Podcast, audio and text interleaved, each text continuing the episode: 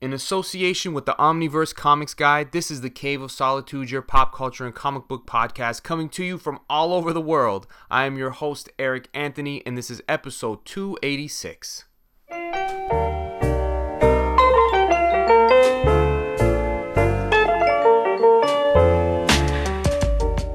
Kyle J. Smith and Katie Sawatsky, thank you guys for coming on to the Cave of Solitude. This is going to be fun. Thanks for having us, man. Yeah, really fun to be here. You guys have the best names for people who should be in a band. I don't know if anyone's ever told you that. But come on, Kyle J. Smith and Katie Sawatsky. Like, that should be people winning a Grammy or something. Those are good names. yeah, we also kind of have the same initials too, don't we? Yes. That, yeah. That's true. It goes well. If you guys were in a band, would you would it have a name or would it just be the name of the comic you're working on? I think the name would be the name of the band. It's a pretty Even- good name. Yeah, exactly. Even if there was no comic, that band should exist. I think so. Yeah, Someone might. either that or just like the whitest people in the world. I That's feel like. I feel like my name is like the whitest possible name because my middle name is James too, so it's just Kyle James Smith. It doesn't get it doesn't get whiter than that, you know. All you need is a Jones in there somewhere. That's it. A James is pretty close, yeah. My my legal first name isn't Katie. It might so my name is actually Mary Catherine Sawatsky. So that got even white. Oh, it's so fancy. so that is- fancy. That is, that's still a great name for someone who belongs on the screen. Mary Catherine Sawatsky. Sawatsky. That's Everyone, I, I get told it's a cop name, like a buddy cop, kind of like Smith and Sawatsky. It's yeah. you guys got a lot of stuff we're working with there. That's good. Smith and Sawatsky. I don't know if it's better Kyle and Katie or Smith and. Sawatsky, but it's good. Um, Kyle, I know you as the guy who has the neatest desk in all of Raid. It was so Yeah, neat thanks, that I told my wife, I go, you should see this guy's desk. He's got this Batgirl uh, figure and this figure, but his wires are all organized. The court, She's like, I like him already. my wife is very much like that. So yeah, she Oh man, she's a thanks fan. for uh, thanks for noticing. I always appreciate when someone notices how clean my space is. no, When I go to the studio to see you, Kyle, and you're not at your desk, I look at your desk. Like that's a signifier. Oh, where are they? And I can't tell if you're even there or not. That's how clean it is. yeah. When I when Shane showed me, I said, "Whose desk is this?" He goes, "Oh, that's Kyle. He's so cool." I'm like, "Is he a murderer or something? Like this is way too organized." And we all had a good laugh, but um, yeah, no, just my just my OCD. that's okay. I can't work in like clutter. It's it, it keeps it keeps everything organized. They say that that's so important to get your day started, right? Making sure everything's organized. So, are you the same, Yeah, Katie? yeah, yeah. I uh, I I have OCD and I have like ADHD, so everything is either really spick and span or a complete fucking mess. And my desk by the end of the week is a fucking mess. And then I panic on the weekend. I, I like I have dreams if I don't clean up the desk for Monday. I have like a like a nightmare that will leave me alone on Sunday night. So half and half, half and half. Like, look, I've got like today. I've got, like I've got just crap all over the like. There's just what's this? It's a bag of treats for my dog, and my friend my dog for me. And like this is this is what's around me. I I saw a couple of pictures of your dog, Arthur. Right? Yeah. He's beautiful. Thank you. Anytime you need a, a another dog sitter, I'd ha- be happy to take Arthur because I have a black lab myself. And they're- Okay, yeah. They're just the best. I'm just looking over my shoulder, the curtain at him. He's passed out. He might make an appearance later, but yeah, they are the best. They're, they're the right balance of um, uh, stupid and uh, ready to go. Yeah.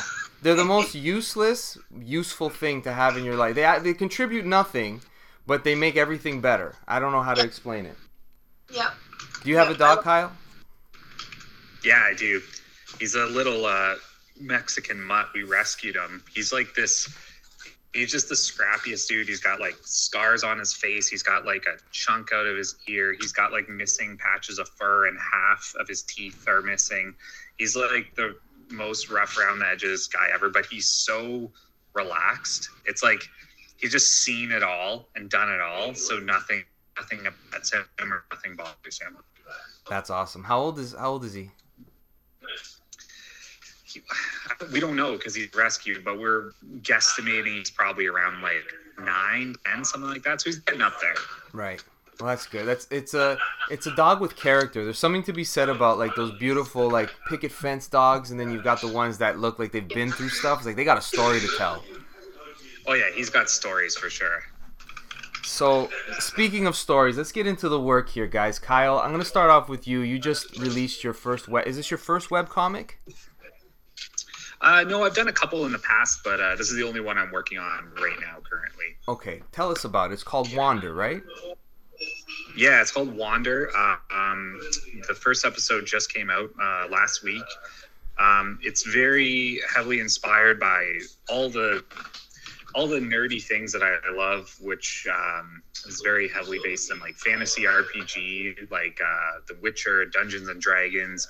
Big fan of Dark Souls and the whole From Software universe. So I just wanted to do something that was kind of for me, like a project that I was like, well, if I'm gonna spend the time and do this, I gotta I gotta be really into it, and I gotta love making it, and you know, it gave me an excuse to do something. Um, so it's yeah, it's just kind of like um, like a love letter, all the all the nerdy stuff that I'm into.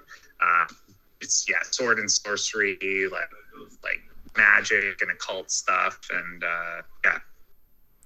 Do you have um, for something like this? Do you have a certain amount of episodes that you have in mind, or a certain amount of story? Like, is it finite, or are you just going right now, seeing where it takes you? I have an ending um, in in the back of my head that I'm kind of like working towards, but I but I'm kind of doing it in a way that I want it to be an ongoing series that I can manage and do, um, you know, in a way that isn't that isn't going to destroy me. Um, so I'm kind of doing it in chunks. I'm doing like in 10 episode chunks, kind of like seasons almost.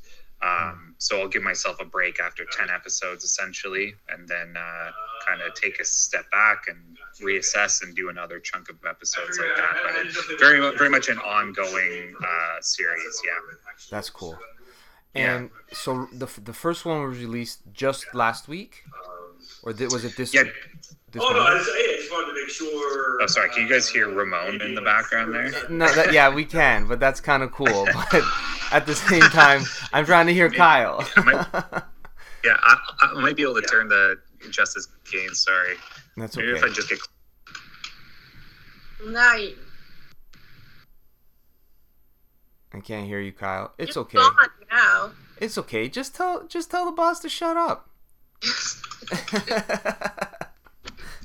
It's sit good. down. it's all good.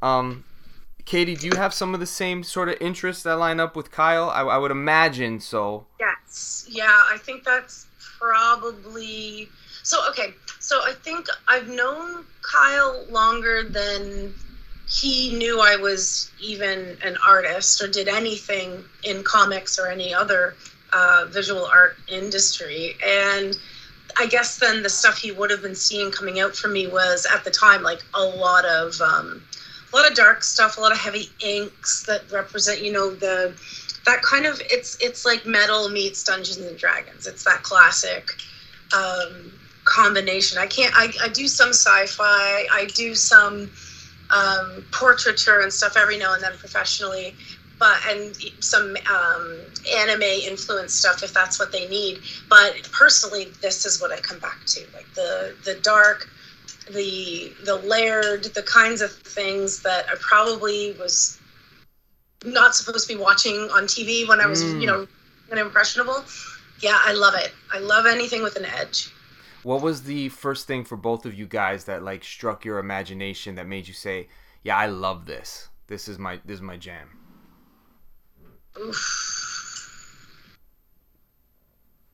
Every now and then I remember more about stuff. It comes back to you, you know, Right. people put older stuff on the internet. And you're like, oh wait, no, I did see that. Um, oh man, I okay. It's probably watching my best friend's older brother buy comics and fantasy novels, and he would just leave them lying anywhere in the house.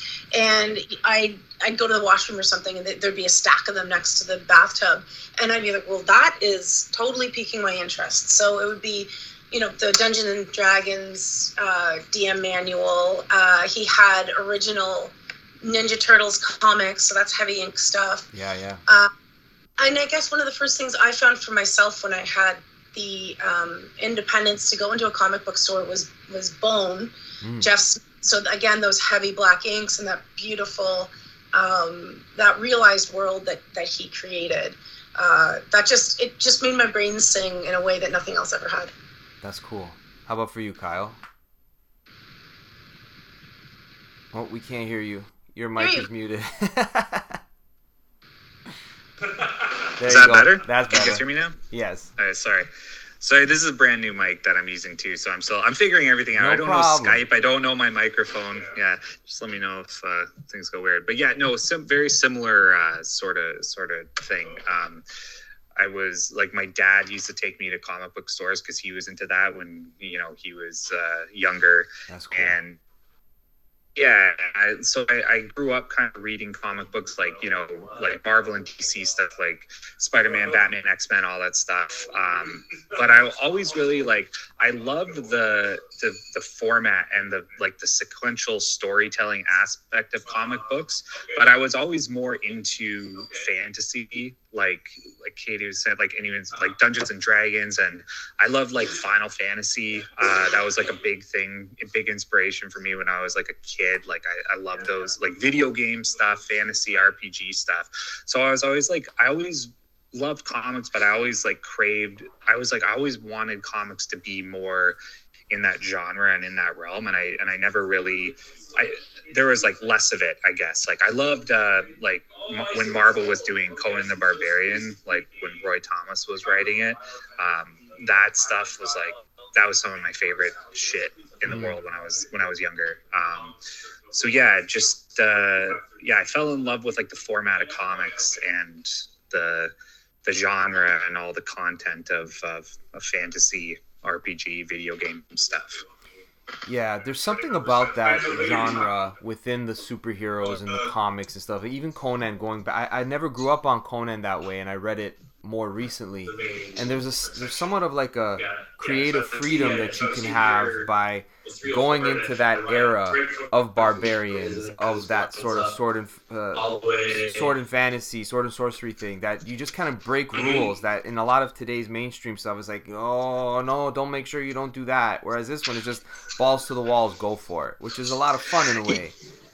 Yeah, it's more fun. Like you can kind of just get away with doing more crazy shit, you know, and have people believe it. Yeah, and that it, it's almost like, well, of course, like look at where they live. Like, what do you think would have happened? Sort of thing. Yeah, yeah, yeah. What I like For sure. Okay, I see. too is that like the Um, like you said, just Okay. you go for um, balls to the you mind wall. if I quick powwow with the group and get, get There's- back? Awesome, awesome, cool. Okay. Sorry, Katie, I Uh, can't hear you too too well. I think you might have to mute again, Kyle. mute area. Okay, so There we um, that that anything goes balls to the wall. There's there's something. Uh, it could it could just be the 70s and 80s ness of it all. Yeah, But yeah. there's something where they just you make a you make a really weird choice and and that's it. Like yes, they live in a castle shaped like a horse. No follow up questions. Next, they Right. have giant swords. You know, of uh, and they can light them on flame. Oh, cool. Yeah. Okay. Next. Yeah, they eat magic mushrooms. Neat. Where does that take? Like, it's just you. There's a lot less. Um, I think there's a lot more. I don't know. It. it there's a lot more flavor because um, the choices in this, like in in fantasy and sword and sorcery stuff, feel much more um, instinctive instead of processed. Right. there's not there's no there's really no rules. And i mean i know there's just the genre the token genre and the you know dungeons and dragons ness of it all again but there's there's no rules. And i think that that gets me excited and it keeps me wanting to go back to that genre more so than superhero stuff. I'm i'm sorry i need to take a break from the superhero stuff. I, I just feel like we've written so much good stuff Wh- what else do you want to do at this point It's true. so I'm I'm just I'm just going back. I'm just like I'm regressing back into uh, preteen Katie and just digging into sword and sorcery and some weird sci-fi stuff as well. Yeah. Have you guys by chance read the DC Black Label, The Last God series? By No, no, no, no. I Kennedy just, uh, okay, let me. Let me Johnson? I No. Have you have you heard of it? I'll get back. to. Sorry, say say it again. What is it called? It's called The Last God. I just read it. No. It's funny. All of the things you guys are mentioning right now, I've been reading a lot of. Like, I have been reading Yeah, Marvel yeah. DC, but I've been going through Jason Aaron Thor, which is very fantasy like, and the uh, Oh, I love that run. Yeah, it's Yeah. so good. the Brian Azzarello a Wonder Woman with Cliff Chiang on the DC end, so it's very mythological gods, all kinds like very dark. And then after that, I read I don't know if you could see it called Last God. Very much Oh, I Yeah, yeah, I have seen this. Uh, highly recommend it. I mean, you guys are the experts in in the genre of it because you've read and played games and video games, but he's so committed to it that even at the back he's made a role playing game out of the characters within the book. Oh shit, that's really cool. Yeah, and he's laid down all the rules and the points and everything like that. I'm not that well read in that genre, but he clearly like for people who are into it, this is the book for you guys. Like, it- and it's all painted art. Uh, Roberto Federici, I think was the Riccardo Federici. Very cool stuff. Oh, cool. Yeah, Oh, I'm gonna check this out for sure. That sounds amazing. but but tell me about your book that you guys are working on. Well, we've been Yeah, so we've been working on it off and on for for since before COVID, Okay.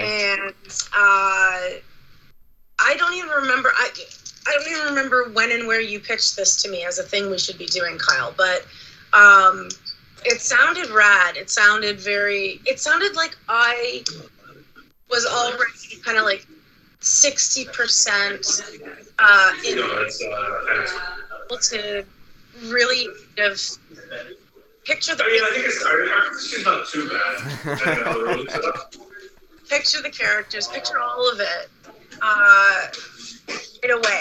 That's it's gonna require months and months of trying to like sink into this book. It was um, a proposition that felt easy and good.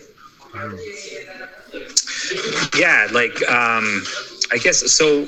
With with this project for me, it's something I've been working on for a long time. It's a story I've been kind of developing, and uh, I started it as a web comic.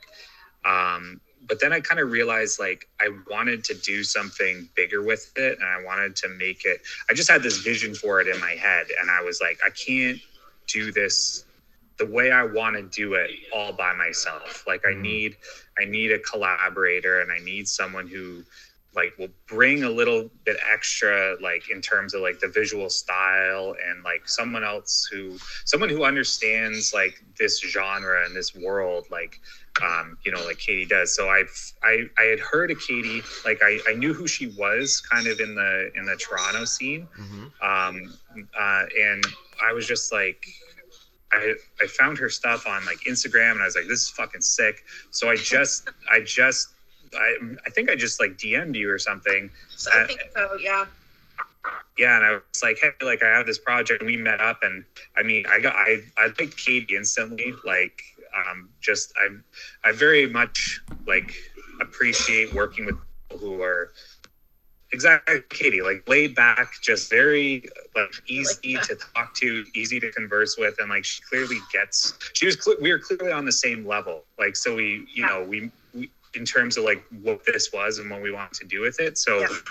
yeah, we just met up and we talked about it, and yeah, we were trying to figure out a way to make it happen, um, and it took it took a while. Uh, to kind of get it to this point because I think yeah originally I hit up Katie to do to put together a pitch package, Yeah. uh, which we did, and we were like shopping it around, but no one was really biting. Um, but I was like, I I don't know, it something about like what we did with the pitch and everything. Like, even though the pitch didn't go the way that I wanted it to in terms of like getting a like a publisher on board, I was like, it's it's still to me like so cool that I was like, I I need to figure out a way to make this happen. Um, I, I didn't want to just let it die. Um, just everything that Katie had brought to it and like the style that she developed and all like the the concept designs and stuff. I was like, there's no way that I'm going to not do this. And so in that time, my studio raid, we had started, um, we had started slowly becoming kind of like an independent book publisher, and we've been doing that through Kickstarter, and we've we've done like I think four or five successful books through Kickstarter at this point. And we're under the under the Raid Press kind of like Raid imprint essentially. And as I was watching this kind of all occur, and you know how much effort and work like the studio Ramon and all these guys have been like putting into like pushing these books and seeing how fucking cool they were and how successful they were on Kickstarter, I was like, man, like maybe this is the way to go for this project. And then now this is kind of the the shape it's taken and this is what we're doing with it to, to push it forward. So now me and katie are doing it just ourselves kind of independently and uh, we're we're doing like a series of three books and we're just getting the first one done now. And uh, that's going to be Kickstarter through Raid Press is going to be the way that we release it. That's cool. I I'm very glad that this is the the way we're getting it out there. The way actually like I'm obviously really glad this is that it's getting done.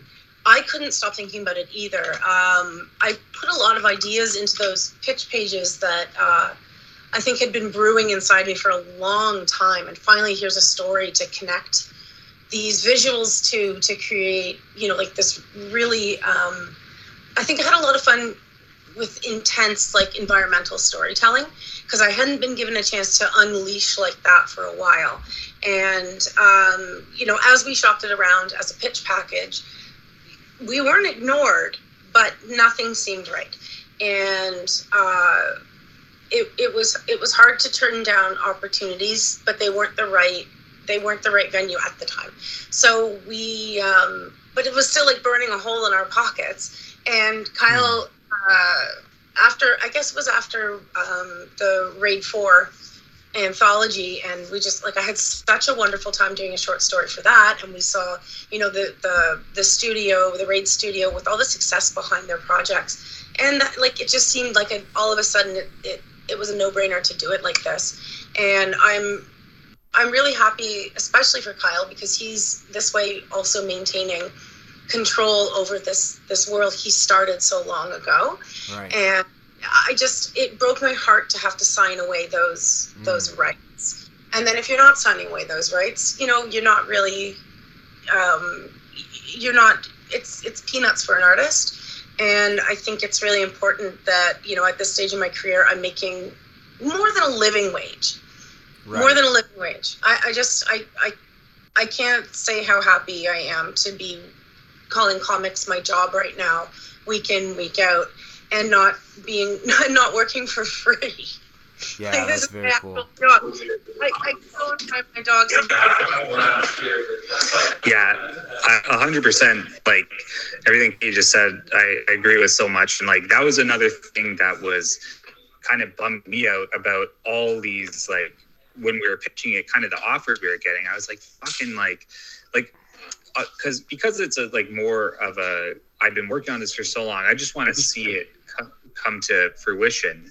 But for Katie, it's like she she needs to be she needs to be comfortable doing this. I don't like and, and all the offers were again, I was like, this is just like this isn't good. This isn't good for us as creators. It's not good for Katie. Like there's no what what's the point of, of doing it this way? You know, if if we don't have like as much creative control, if we're not being compensated, like what is the what's the point of doing it, you know? Yeah, and it feels like today the way to go, and it's I think fans of who have been following comics for years are also now following people who have good ideas to things like Substack or to things like Kickstarter, where you get to tell the story you want, and it's not going to be corrupted by corporations, for better or for worse, right? Because now everything is is almost unrecognizable in a lot of ways. Where it's like I don't even want this thing anymore. But I'd rather just get something fresh and new. And instead of, you know, people trying to write their story through Batgirl, tell me your story. It's probably going to be more interesting. Anyways. right? So I think this is a great way you guys are going about it. Yeah, hundred percent. Like, and and that's a it's it's cool too. Like, I'm I'm really enjoying this process and this way of doing it because I always feel like I don't know what it is about like right now in the world of comics, but there's very much, or maybe I'm just reading the wrong comics or not being exposed to the right things. But it definitely feels like there's like this, I don't know, everyone's trying to play it safe or something. And there's like, there's this kind of like, I don't know, everything that I've been, I've just been so like, n- like not excited about a lot of new comics and content that's been coming out because everything just feels so watered down and so like cookie cutter and so like structured to be a pitch that Netflix can pick up. You know what I mean? It's just Yeah. it's That's just like too. I don't know. It's I'm not trying to shit on anything, but it's just like it's boring. You know what I mean? And uh, to me, to me, you know, It's telegraphed. There's a lot of things that just feel telegraphed. It's like when I don't know if you guys grew up watching wrestling at all. Yeah. I liked a little wrest- bit, yeah, I liked wrestling a lot as a kid. I believed it, and then I enjoyed it once I kind of figured out the magic. I enjoyed it almost a little more by it, but it Mm-hmm. also gets to the point where it's like I don't really need to keep up with this because I can tell you how the match is gonna go. I can telegraph it now. And it's the same with comics. When they a lot of the news when you want to go to a comic news site, the big news is like, let me guess. And you pretty much figured it out. Right? yeah, yeah, hun- yeah, for sure. And it's like this isn't interesting. I want something exciting. And like you said before, Katie, a lot of the stories like we've told them all. We've told them well. That's Yeah. the thing. We told them well. I'm Right. not shitting on. Um, I'm not shitting on uh, Spider-Man or something. Like no. My my fiance, big Spider-Man guy, and he's read a lot of it. You know, really great stuff and some old crap too. But it's like listen to what they're doing with this listen to these what these creators are doing I'm like wow but I, I don't know a few years later it's like listen to this I'm like well that's cool but i don't know like I thought, you told me about that like three years is this the same thing? Again? you can't uh, like i've always said that actually i guess this is my concept that superheroes the characters themselves eventually um, they they transcend their character and they become an archetype Yes. and you're trying to write character pieces for an archetype but you're treating them as a character and it becomes very boring and that's when things get rehashed whereas i think in the realm of fantasy hmm um, sword and sorcery and stuff, you're starting with the archetypes and then you're telling the story. So there's Right. there's a there's a different place for the tropes and and the archetypes, and that's all got to be there. And, and, you know, Kyle and I have the same language when it comes to that, but uh, this book is going to be. It's not going to. I don't know. I, I'm drawing it. I have to say this. It's not going to look like just some uh, you know um, mainstream Dungeons and Dragons thing someone's put out to make a buck and sell the actual game. Like this is this is our thing. Yeah. Yeah. That's cool. Yeah, and and to that point, like that is going back to the whole reason I wanted Katie on the project because she brings such unique sort of visual language and style to you know all the art that she does and it was like it was a thing like just the thing that she does like that is just her own thing is the thing that I was like that's that's what this needs to be. And there and even like going back to how I was kind of saying how this all came to fruition there was a point where we thought like oh it's not that we didn't want to work together but it just that it wasn't going to work out just with like schedule and work like all the things that we all have going on in our individual lives. So i was like i was like okay um, maybe i just got to like take a step back and maybe i got to see if i can find another artist to work with on this who you know maybe maybe this will work better. But um, I, you know, I, I've talked to some great artists and I found some people, but just like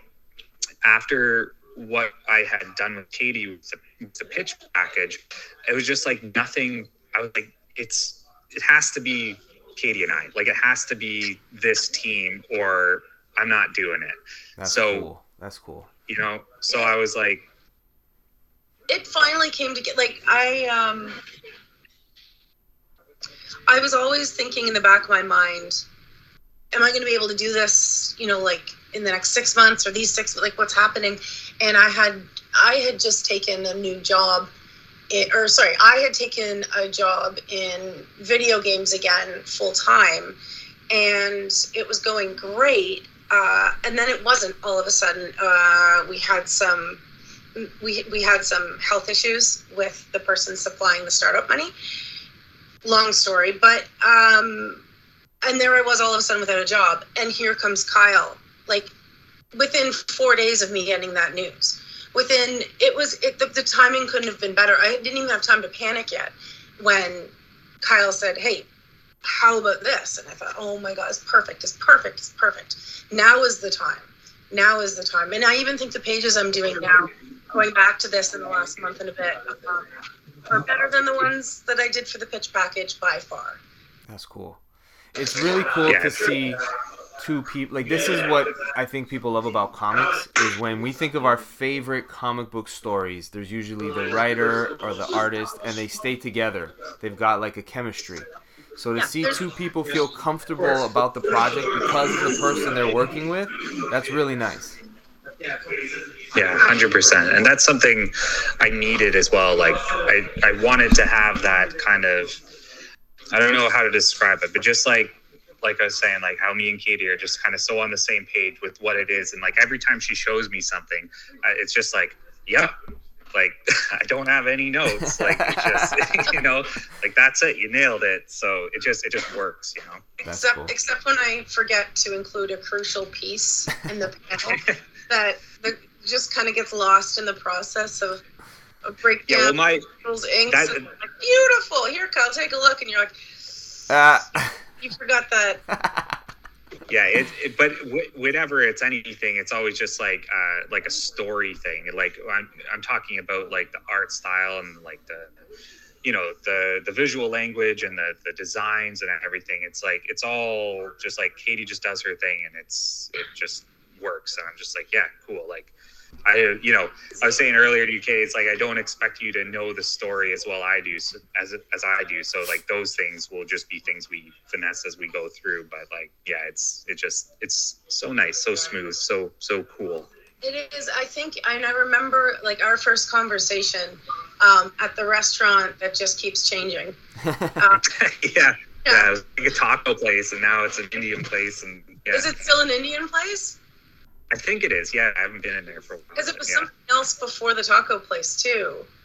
And yeah, I, and I was yeah, it there. doesn't matter. it just keeps changing. Um, I think that one of the I so we got a beer and you told me you know what kind of project this is, and then you launched right into the details of world building story story world building like you kind of bounced around a bit and i was i was totally following and um i think that our um narrative and visual shorthand is very much the same language. So we we were already we uh, we didn't need to get to this kind of point in the communication. We were already there. So everything was what made this specific, unique, special, like the details. And I could see the way that you were approaching your script, and it was very um, uh, professional in that it was the way I was, you know, taught to dissect a movie script or a play or something like that. Like those thoughts were there. And now when I'm reading that script, um, this is probably why I'm in love with my own panels right now. I, I, I feel you pictured it as you wrote it. So there's no um, reverse camera into the sense. There's nothing to get. You know, there's a beautiful uh, concept, bit like visual concept that uh. Sorry, Kyle. You're gonna have to mute the mic because she's going in and out, and what she's saying is really cool. Go ahead, Katie. Keep going. Sorry. So the like the the script is written beautifully, and I know that Kyle has pictured it as a um, as a movie script or as a storyboard. Let's call it that. Right. Because your characters are moving through staging. The staging makes sense. People are, you know, I, I don't have to. I don't have to email you or call you or message you going, you said the guy did this, but he can't because he's on the opposite side of the room? Or Right. why is this guy scared? He doesn't even know that thing yet. There's no, nothing like that jumps out. It's so well written. Right. So that when I go to draw it, and because our visual language is already here, Mhm. That spin comes out immediately and i'm able to get like super weird with this because i'm not working on the the fine details Got you. So They're Kyle.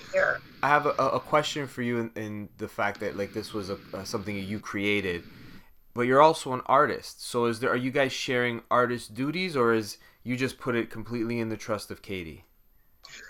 No, I like again. The reason I'm working with Katie is because I love what he does, and like I'm just putting all the visual, all that is like I'm really trusting Katie to to do all that stuff, and it's like I don't want to influence her her art, and because because I already love it, I already love what she's bringing to the table, cool. so I don't I don't want to have you know I want to give her as much creative freedom as possible because it seems like as I've been doing that, she's just been delivering like, sick, sick shit. And going back to what Katie was saying is like that's the like the way that I'm writing this and the way that I've learned to write because I went to film school and I studied like screenwriting. I I learned to write for um, a director, and like an important part of that is to not get too hung up on those like you know like camera angles and compositions and like trying you're not i'm not the director in this sense. Like katie's the visual director. I'm just trying to tell the story and the way that she envisions it is the way that it should be presented on the page. So i'm not trying to get too hung up on on the only thing that i care about are are story details like things that you know propel the story forward like the lore and the world building and the characters and stuff like that.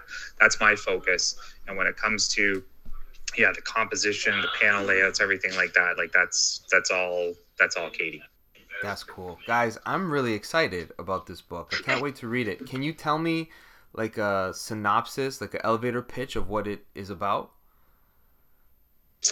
yeah um so obviously it's a it's it's a sword and sorcery world um it's it's a come it's a coming of age gothic mystery i would describe it as um it's all set in this uh town called blackmouth. It's like this medieval gothic town. Um and people are people are driven to this town. They they they want to come here because it's like it's got this prospering thriving economy all due in part to its mining industry. So you know work like kind of uh like working class hopefuls they they come to this place in search of a better life on the flip side the town has kind of this dark secret and this there's kind of this legend about this witch that has cursed the town and nobody knows if it's quite true or not but most people from Blackmouth believe it because there's this phenomenon that happens where um, they say if you have an impure soul, you'll be cursed with the witch's mark, which is just this mark appears on your body.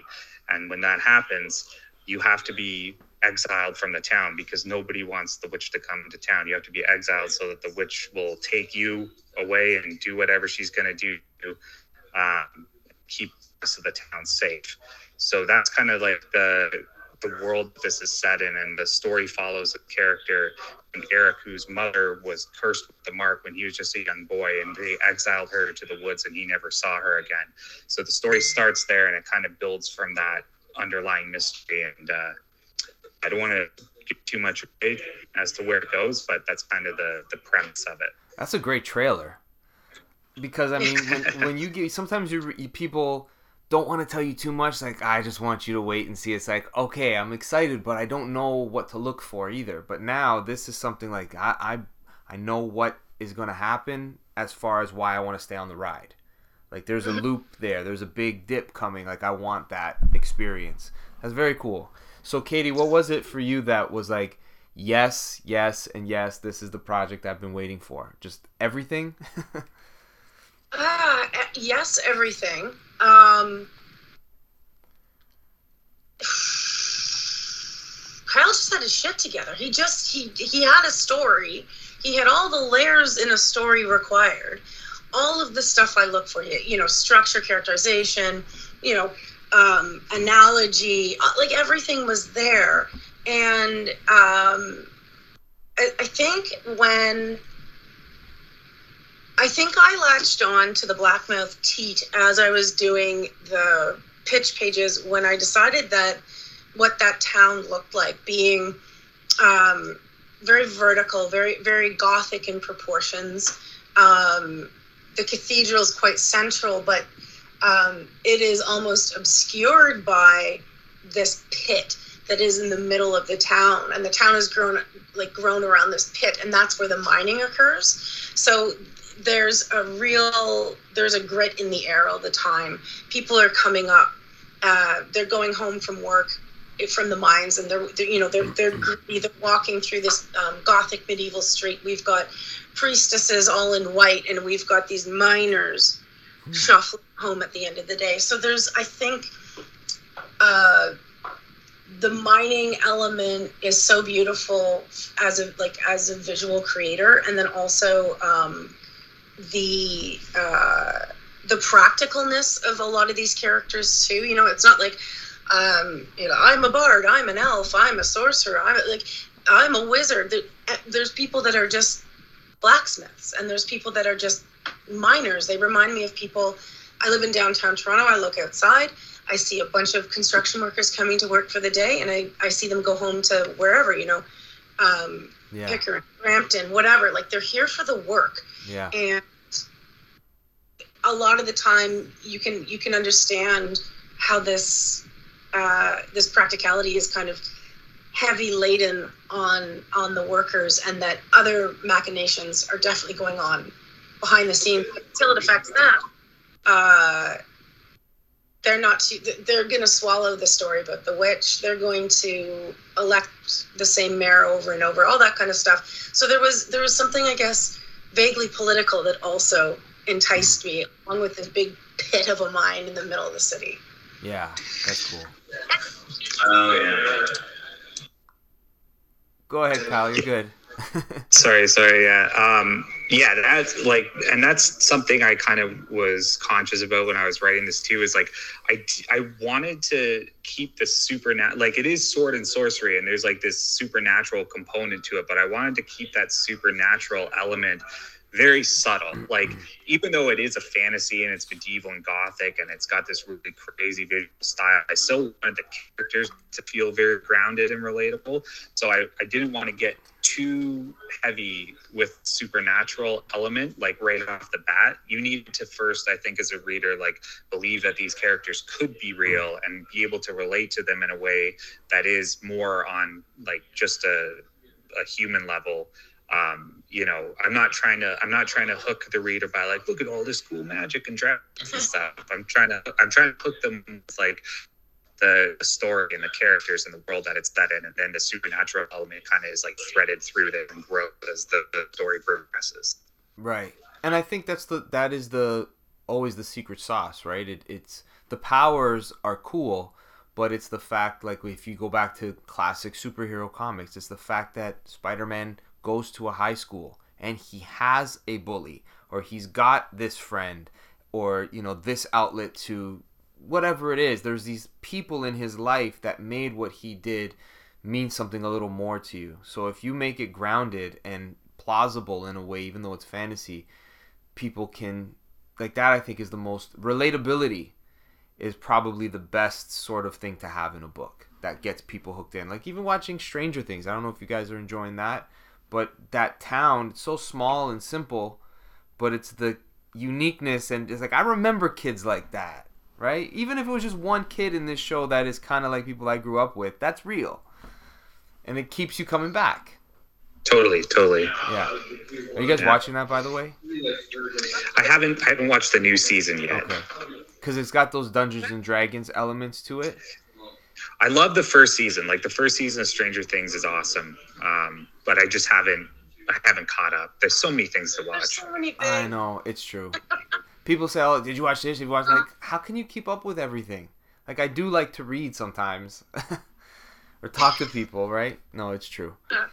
So, getting back to um, getting back to the book. So, when do you guys have uh, sort of a plan of when the release or the Kickstarter will be launched, roughly, so people can keep an eye out for it?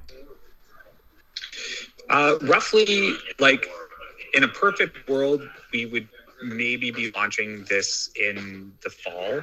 Okay. Um, but we're also trying not to put too much pressure on ourselves. Like we are on a, you know, we're we're actively getting it done, but we're we're kind of, I think maybe too early into the process to really like have like a solid date quite yet. But if if we could get it for fall, I think that would be ideal. Um, but probably at the latest, like very beginning of next year.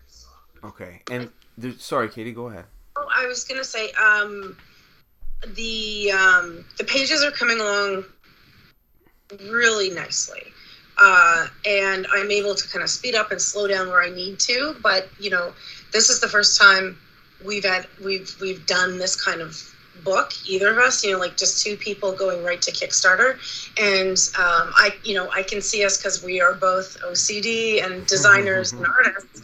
I can see us you know spending a lot of time on uh, all the extra little bits we want to put in. I'm saving so much process work. I love seeing process work in in books and back matter. So like we're not going to put out a book without this kind of like you know little bits from Kyle and where these concepts came from and my first uh, stabs at trying to draw stuff, book design, you know, all this kind of stuff. Uh, the I think I consider this the fun part of making a book, but I think that's where we're gonna uh, really go nuts and maybe slow down the process a little bit because these pages are coming fast and furious, and uh, I just can't wait to show them. I can't wait to show them. That's cool. That's it's it's always that part where the idea is there, it's fleshed out, it, but then it's like having the baby, right? But for you, you're like, I can't wait for this to occur. When you get to that point, there's no stopping the the creative yeah. train, I guess. That's yeah. good. Sorry, Kyle, were you gonna say something? Oh no, I'm just oh. uh, just adjusting my seat. okay. So for for this project, um, for both of you, I guess I'll go with Kyle now. The kind of world building and the type of story you wanted to tell. Did you have any inspirations that you drew from as far as books or stories that you liked growing up? Were you like, I want it to be more like this instead of too much like that? Yeah. Um, honestly, I think the thing that like sparked this idea for me is when I played Bloodborne for the first time, and not because I wanted to do something necessarily gothic, even though that was an inspiration for me. Uh, if you're not familiar with Bloodborne, it's a spin-off of the Dark Souls video game series. Um, and it's my favorite game. It's the coolest thing, and the reason I love it so much is because the way that they tell the story, and that's the that's the thing that inspired me. They tell the story through the world building and through the little details that are peppered out throughout the world and the lore that you, as the player, have to discover for yourself. Like you have to actually put a little bit of effort into understanding what is going on in this world and why everything is the way that it is and looks the way that it does and like who's this character and where did they come from and nothing is like necessarily spoon fed to you. You have to you have to kind of go on the journey of, of discovering the story yourself. And I was like, that's that was like the first playing Bloodborne was the first time that I kind of like ever thought about telling a story that way. And of course, telling a story in a video game doesn't always translate exactly in the way you tell a story for a book. But I really like that idea of telling a story through the world building and the lore that the story is set in. So even though there is a story arc, there's character arcs, and there's a main story that you follow. And this, uh, again, another reason why I, I want Katie on this project because she develops all this like this world and these these visual concepts and this lore so well. I want the reader to be able to get more out of the book by just like reading the words. I want them to be able to look at the images and be like, oh, like what does that mean? And like put little put little connectors together about like who these characters are and where they come from and discover more about the story through the visuals and through the world in that way. So so that idea was inspired by playing Bloodborne and playing Dark Souls, and that's kind of like the first little yeah spark that I was like, oh, I want to I want to tell a story this way. That's cool. For how about for you, Katie, being um, a person who loves that darkness and the thick inks and all that type of art, was there some place that you were kind of looking at like a world that you enjoyed kind of being in to get that inspiration from? At the time, uh, Kyle mentioned Bloodborne and Dark Souls. I hadn't seen those games yet. Like I knew I'd seen them on on the internet, but I hadn't played them. I hadn't gone through them. I didn't quite understand um, how that storytelling uh, was affecting him and his concept and script yet. Uh, what I mean, God, I I think that I um, I, guess I would say European comics. There's a few artists. Um, I own a lot of their books, sometimes not in English or French, so I can't read them. Like I've got this cold tradition of something, I can't, I never will. But uh, they're just, there's just something so um,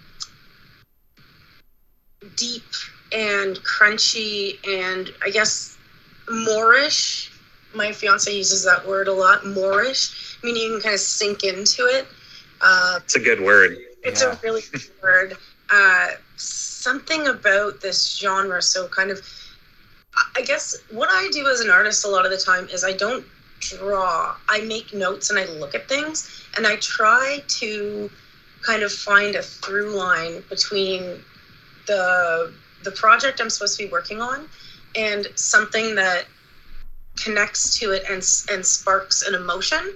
So uh, there were I so I, I don't know I go on the internet I go on Pinterest I pull out some of my books from the library and I, I'm thinking Black I'm thinking about Kyle's script and I'm looking and I, I guess the first guy the first person's work that jumped out at me was one of my favorites. His name is Enrique Fernandez. He does a lot of concept work um, but I found him through his self self published uh, indie work called Brigada. Just some of the most beautiful uh, fantasy pages I've ever seen, and the composition and the technique. It was all there. Um, that was really influential. So I've I've tried to keep that feeling like under my butt or in my heart or something when I'm working on my pages. I will, you know, I'll just go on.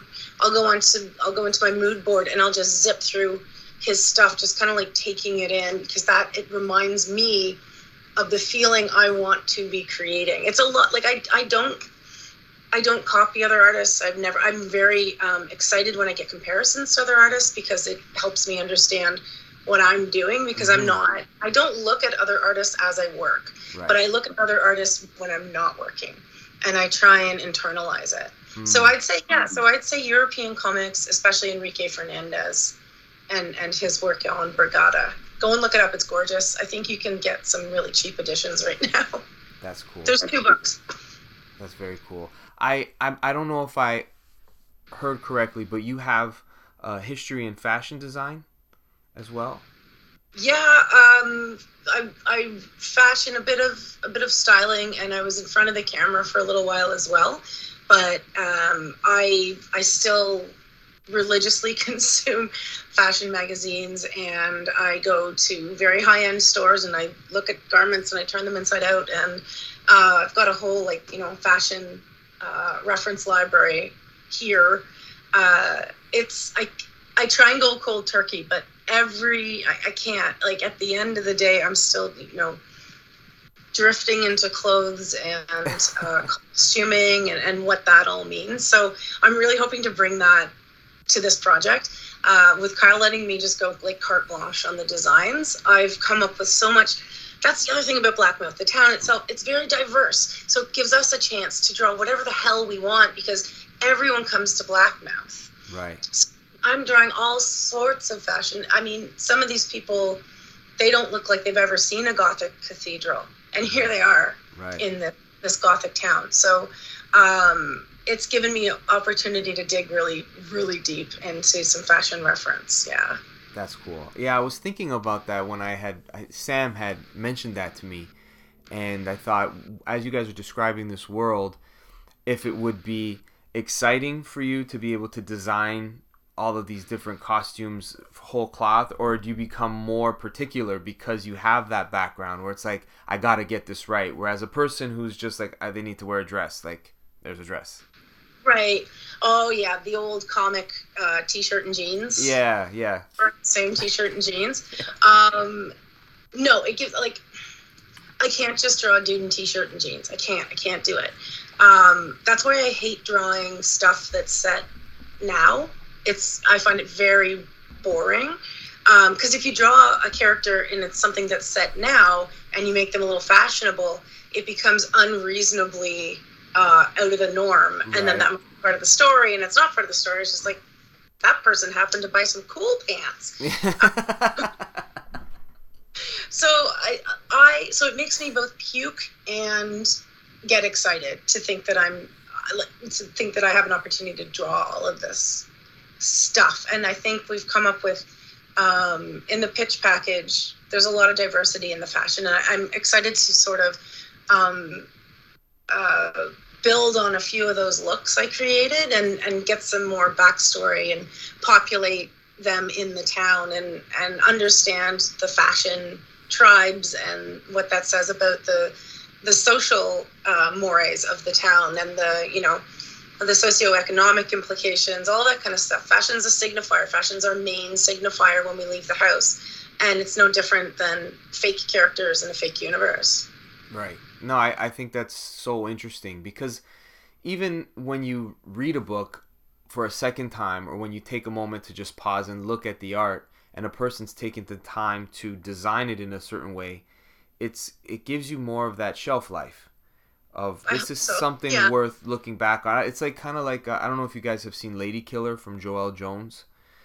oh yeah yeah yeah yeah But the way she designs what she's wearing, you pay attention to what the clothes that people got on because it's kind of mm-hmm. telling you what year it is, and that's kind of cool to go back to. So for you to have that freedom in this project, I think it just adds an element to the create creativity of it all. Yeah. And Kyle's letting me do it. Yeah, that's very cool. Okay, guys, I want to ask you some of those fun questions that people like talking about. I want to go through some of like our favorite things. So like a fast, I don't know what the right word is. Not a fastball round. Fire? Fire round. That's it. Something like that. Okay, let's start with you, Kyle. I, I heard you're a movie movie buff, and you had just mentioned to us that you went to school for film, right? So, what's your favorite movie? Ex Machina. X. I've never watched it, and I've always wanted to. Why it's Ex actually funny. Machina? Uh, ah, so many reasons. It's such a like. I think because as a writer, um, it's such a tight script. It's like one of the best scripts I think for a film that I've seen, and just the everything. About, I could honestly spend as this podcast talking about why I love that movie. But um, Alex Garland is the director and writer of that film. Uh, he's he's the director of uh, Annihilation, Devs, and recently and which I saw in theaters last night actually. Oh. Um, and uh, yeah, it's it's just I don't know. It's just he's just on another level when it comes to script writing and directing. I gotta check that out. Okay. I've I've always I've always seen. it. I'm like I think I might like that, and I'm not sure why I never just press play, but I'm definitely gonna check it out now. It's a good uh, high recommendation from you. How about for you, Katie? You have a favorite go to guilty pleasure even? Guilty pleasure film Yeah. or, or yeah, we'll go we'll go lowbrow. Because I love Alex Garland too. He wrote one of my favorite sci-fi films uh, before he was directing, I guess, which is Sunshine. I love that one. Yeah, I love the ending. Okay. Uh, so so, but going lowbrow, uh, we've been watching a lot of um, we've been watching a lot of like childhood favorites lately. You know, Star Wars, the original trilogy, Jurassic Park stuff. Uh, Yeah. but I think, man, I think it's like in, I think it's Indiana Jones. I think would be probably. I've seen them literally all of them at least a hundred times. We just pop it in Yeah. the VHS and let it go, and I can, I can talk along and hum along with them as if it's a two-hour-long song. Yeah. Like that's the level that they are, and I guess, I mean, Spielberg's filmmaking just seeps into eventually because it's so logical. So that yeah, I'd say it's a guilty pleasure, but that kind of stuff definitely informed uh, the way I think of storytelling. Definitely, it's not. I have a funny anecdote I tell. Somebody I know went to film school, uh, and on their first day, they had a kid in their class that had never seen a film before. He was Mennonite, which is my background, so I can make fun of him. And his first film that he ever saw was last year at Marienbad. Kyle, do you know that movie? No, I don't know that. Movie. Yeah, yeah, It's one of the first- It's non-linear, Oh, you know, because you're isn't. and it's like a it's like a fever dream, and it's black and white, and it's like imagine if that was my first film, and that was my visual language. I think I don't know if I could do comics. like, No, yeah, for sure. When you're, Growing up on Spielberg, I do comics. What's your favorite Indiana Jones movie of the three or four? I forget. There's a fourth one. Last Crusade. Yeah, Yeah, I have to say it. I have to say it. the booby traps. That last scene before he sees the knight. I know, man. It's a good. So good. Yeah. So good. I always So- wonder if I can see the bridge before he throws the salt on. I'm like, can I see it? Right? It never gets old. There's something about I find movies from the 80s that I I was born in 84, so that's I love all that stuff. Yeah. But like even Back to the Future, you're right. It plays like a song. You the way that they say the words, the way that the music comes in, and it's just you can you're you can hum along the dialogue in this Mm, weird way, and it never feels strange, even though nobody talks like that. But it's Yeah. just right. I don't know why those movies got it. I don't know. Even Top Gun. I don't know if you guys have seen the new Top Gun, but I never realized how much I love. Oh, dude, I saw. It's so good. It's so oh, good. See it. Have you seen it, Richard Katie? hasn't seen the first one. No, I haven't, because Richard hasn't seen the first one. My fiance. Okay. So we need to see the You first. don't even don't even need to see the original one to Yeah. see this new one. Yeah, you don't. It's he's right. They, it, I'm shocked at how obvious the story was and how much I wanted to know that story, and then at the same time, like, like you were saying before, Katie, about going back and remembering those impressionable things. I never knew how cool I thought Maverick was. Is he's just the Yeah. coolest guy in the world. When Tom Cruise plays him, that there's no better character that he's played. Mhm. I literally, I literally walked out of Top Gun Maverick and I was like, "Fuck Tom Cruise, you're so fucking cool." Like, I Right. hate it. and you hate him for it. You Yeah. want to like he's a ah, he's trying too hard. But when he got on that motorcycle with the leather jacket, I was like, holy shit, this guy's so cool. he still got it, man. Yeah. Okay, how about a favorite album?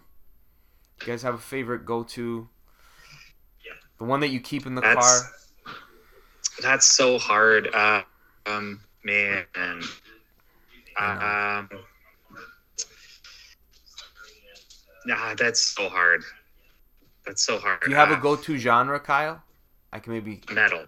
Okay, a favorite metal album. Yeah. Is that just as Favorite hard? metal?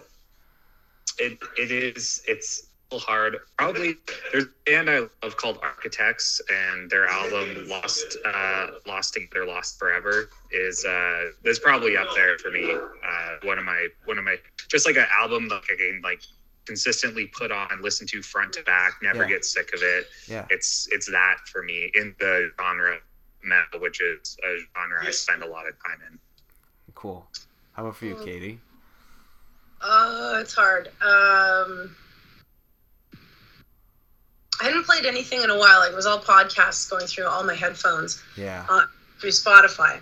And then uh, I t- had to take a, a walk the other day, and I just was podcasted out. And I thought, okay, let's just just fuck, just put put something on really quickly. Just put it on, put it on, put it on. And I put on. I guess this would be one of my favorite albums, which is Beck's Guero from 2002. Yeah, it's like the height of of uh, Beck, and it's it's not overly intellectual at all. It's still just the cacophony and the hooks and the it's it's I like music with a lot of texture.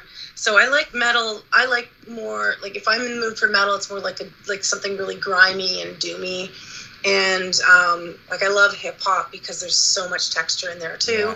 yeah. Uh, fucking, I don't know, but it, the, but but when I was younger, I remember like listening to that texture that that Beck was creating in the '90s, and my again, my brain was very happy with it. It's going all over the place, and it somehow relaxes me. That's cool. Yeah, I hear you. I understand what you're saying without completely being able to reiterate that, I totally get what you mean. That's cool. Yeah. Um, what's a favorite podcast of yours, Katie? What do you like listening to? Guilty pleasure, I guess it is. But I all when I whenever I'm in the shower, it puts me in a good mood. I listen to How Did This Get Made? That's cool. Classic podcast. I love all those guys um, and girls, and just yeah, I, I love it. I love it. I haven't seen half the films, but I've seen a lot of them. So it's oh yeah, let's do. I just listened to like I listened for the third time to the one on Con Air Mm. because what a film. That's the one. The um the the podcast. That's the one with the the actress in it. The host. She's an actress, right? And she's Yeah, they're been- all actors. Yeah. There's um, she's in Grace and Frankie. That's right. That's the Yeah. one I'm thinking of. And, and her husband Paul is in a bunch of things, and then the other guy who's the mainstay is Jason Mantzoukas. Is that he's kind of like I guess he's about fifty. He's got crazy curly hair, and he always plays like a psychopath. he he plays um he like he's on Brooklyn Nine Nine. He's on Community. He's oh, on. Touch- I know. like, you it's, know him. You know him. yeah, He, yeah, yeah. yeah, he's yeah. got- Drives me crazy on Brooklyn Nine Nine. yeah he's yeah he's antagonistic and like I like he brings the dramatic irony all the time because you're like don't do that Yeah, yeah. How about you, Kyle? Do you have a favorite podcast? Um, I've been listening to a lot of uh, revisionist history. Um, that's something I just like to put on, just you know, while I while I draw. It's the go-to for me. Um, I don't really have much to say, but it's just a good podcast. That's okay. It's always it's always good to have more things to like check out when you've been podcasted out of the ones you like listening to, right? It's always good to have Sure, something yeah, else yeah. to find. Uh, how about TV series? You guys have a TV series that you're you're kind of go to? Old, new, doesn't matter. The, I mean, still to this day, I think the best TV series I've ever seen is the first season of True Detective. That's like, I don't know. To me, that's like, I've never seen anything that's like gone above that, just in terms of quality and, and writing and, you know, the characters' performances. It's just like a whole other level. So it's, uh, that's my favorite thing. And also, I've been uh, I'm in the middle of the latest season of Better Call Saul, uh, which is also incredible.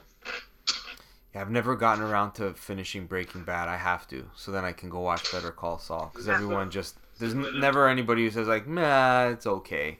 Everyone's like, Nope. "It's No. amazing." It's good. it's very good so, I think um, Breaking Bad and, and Better Call Saul talk about environmental storytelling like that the the compositions and everything just oh my god um, yeah what are, what are we watching what are we watching oh speaking of uh, Bob Odenkirk so I finally got Crave I caved and got Crave uh, and they have all of Mr. Show from the night, I guess Oh, to the 2000s and it is crazy to go back and watch that and see how innovative it was because and it's still really fucking funny. It's still really funny. Some of it's it like the greatest sketch comedy show, in my opinion. It's so good. yeah. And- i was watching comedy bang bang. I don't know if you've seen that but it, it it's such a and it's all the same people i think 20 years later but it's comedy bang bang blew my mind but then watching mr show you're like oh it kind of took it from here this is where it came from not so innovative So it's on Crave. The it's one- on crave yeah Okay, I'm, I'm gonna Get check that out. 90 shirts. And I've heard very good things about True Detective as well. It, is that on any streaming service? What what station Uh, was that on or channel? It's it's well, it was. I'm pretty sure it's an FX show, so I Okay. imagine that would be on Crave as well. Yeah. uh, but I don't know because I just I, I love it so much. I have it on Blu-ray, so I just I just watch it on that. But I'm not sure. You can find it somewhere. It's it's somewhere for sure. If we're talking about what I have on Blu-ray, the only show I have is Law and Order. Se- Early season, season one, season one. You can't stream it. So I've season That's some classic TV. So classic, so classic. It's like New York is a character. ah, that's cool. That's very cool. I, I love it so. I I grew up falling asleep watching it with my mom, like on her lap. So oh, that's sweet. yeah, Yeah. There's some like- there's Yeah. some things that are like when New York is a character, you just want to watch that show or that movie just to see New Yeah. York sometimes. Yeah. just feel it. Like that's my idea of New York because, and that's kind of what it. You well, it's still kind of like that. Yeah. It's still. Speaking of uh, New York and TV shows, a good one I just watched is set in New York uh, that I really loved was uh, Only Murders in the Building. Oh, I'm excited to start that. It's really good. It's really fun. Uh, I enjoyed it a lot more than I thought I was going to. It's uh, Steve Martin and Martin Short, and uh, it's it's good. It's and it's about a podcast. It's about these guys who start a podcast based on like solving a murder that happens in their New York uh, condo, and it's uh, it's fun. It's really good. That's cool. And what where's that where can that be found? What's it called? Uh, that's on Disney Plus. It's called Oh, Only Murders yes. in the Building. Yeah, I'm gonna check that out. I didn't know what that was, and I was like, I don't know if I want to watch like a a stand up between the two of them. I, Yeah, I- it's uh, it's it's an actual episodic show, and who the the actress in it is it Selena Gomez? It's Selena Gomez, yeah, and she's great in it too. Yeah, so don't judge don't judge the fact that she's in it. Just watch her. Yeah. very cool. Okay, I'm gonna check that out for sure. Put that on the list. You guys have a favorite comfort food? Oh, salt vinegar chips. Any brand will do. My wife is really gonna like you, Kyle. That's her. That's her go-to as well. Making sure everything's neat and then having a bag of salt and vinegar chips. Jesus. Those are my, my favorite chips, but I don't know if what's my comfort food's different from favorite food. Com- Yeah. What's my favorite comfort food? What? That's not comfort food. Kraft dinner with ketchup. Okay, yeah, that's, That's a good one. definitely that's definitely comfort food. Yeah. Um, Kyle, I was told you're a big Christopher Nolan film fan. Is this true? Did Shane tell you that? Yes, he did. yeah, I do love Christopher Nolan. He's he's a great director. Do you have a favorite Christopher Nolan film? Well, I mean, probably The Dark Knight, but outside the realm of uh, superheroes, um, I think probably Interstellar. Yeah, I gotta rewatch that. That one was trippy. It's very trippy, but it's very cool. Um, I love, I, I love the tightness of that script. It's something that's like very dense, and you don't always uh, fully grasp the concepts on the first viewing. But it's definitely a film that deserves a rewatch. And then when you do watch it a second time or even a third time, like you get more out of that film than you did on the first viewing. And I like films like that. I like films that you don't always get it on the first time, but it leaves you thinking and it leaves you intrigued, and then you realize the more you watch it, it's like, oh, this is this is very tightly wound and well thought out, and yeah, I really like that one. What did you think of the new Batman? I thought it was really good. Um, I really enjoyed it. That car chase scene is nuts, like so cool. I was like so giddy, like a little kid when I was watching that in the theater. I was just like smiling, like stupidly. Uh, yeah, I really like. I still, I still think uh, the Dark Knight, in terms of Batman films, like it's untouchable. But it's uh, the new one. It it holds up. Like it's really, really good and worth worth watching for sure. Yeah, I was pretty That's- impressed. Go ahead. oh, Katie. sorry. That's why I caved and got Crave. Because it was up there. Yeah. It's Yeah. cheaper than renting it or going, so let's do this. Yeah. And I, and we loved it. We really did.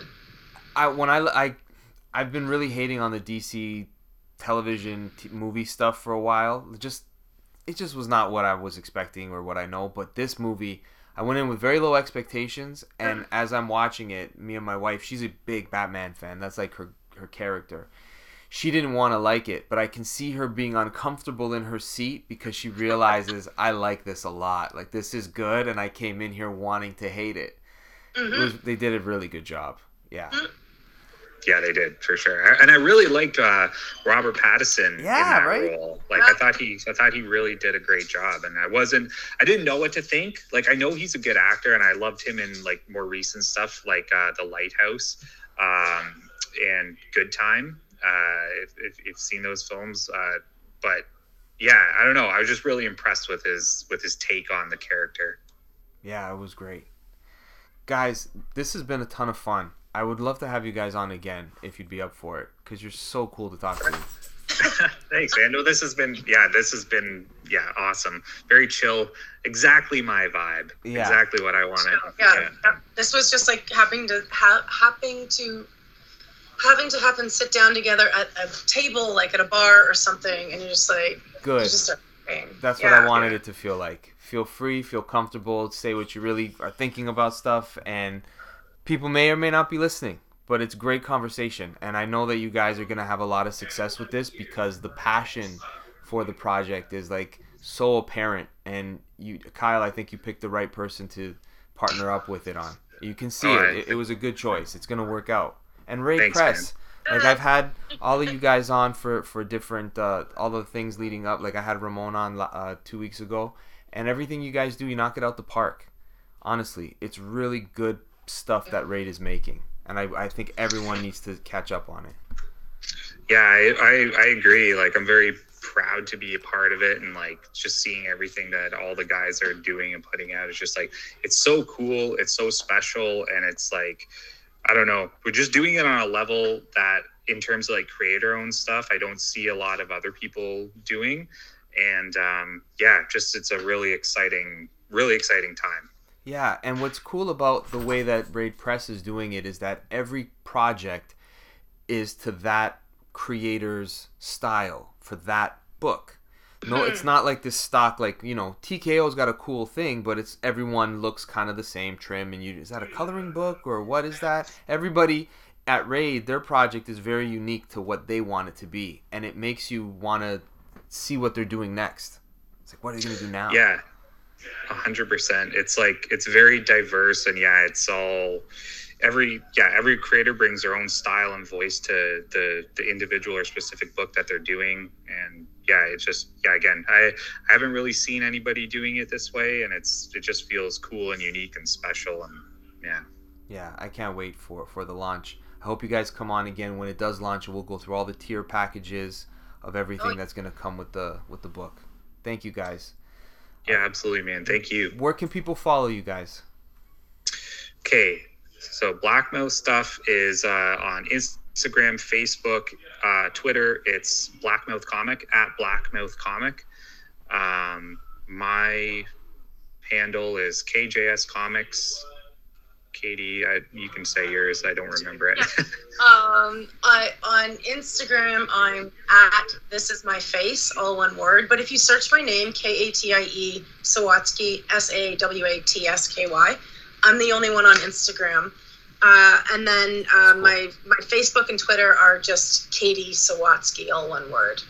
And again, I think I'm the only one around. Not in general. I know there's like I know there's three because I get their mail and stuff sometimes. And Right. and Kyle, you got your web comic. Tell everybody where to find your web comic. Yeah, so Wander is you can read it at www.wandercomic.art and you can also read it on tapas.io, which is a webcomics platform just by searching Wander. Fantastic. Thank you guys. Thank you everybody for listening. Rate and review the show. Follow these good folks and keep on the lookout for Blackmouth, which will be coming from Raid Press very soon. Thank you everybody. All Thank right. you.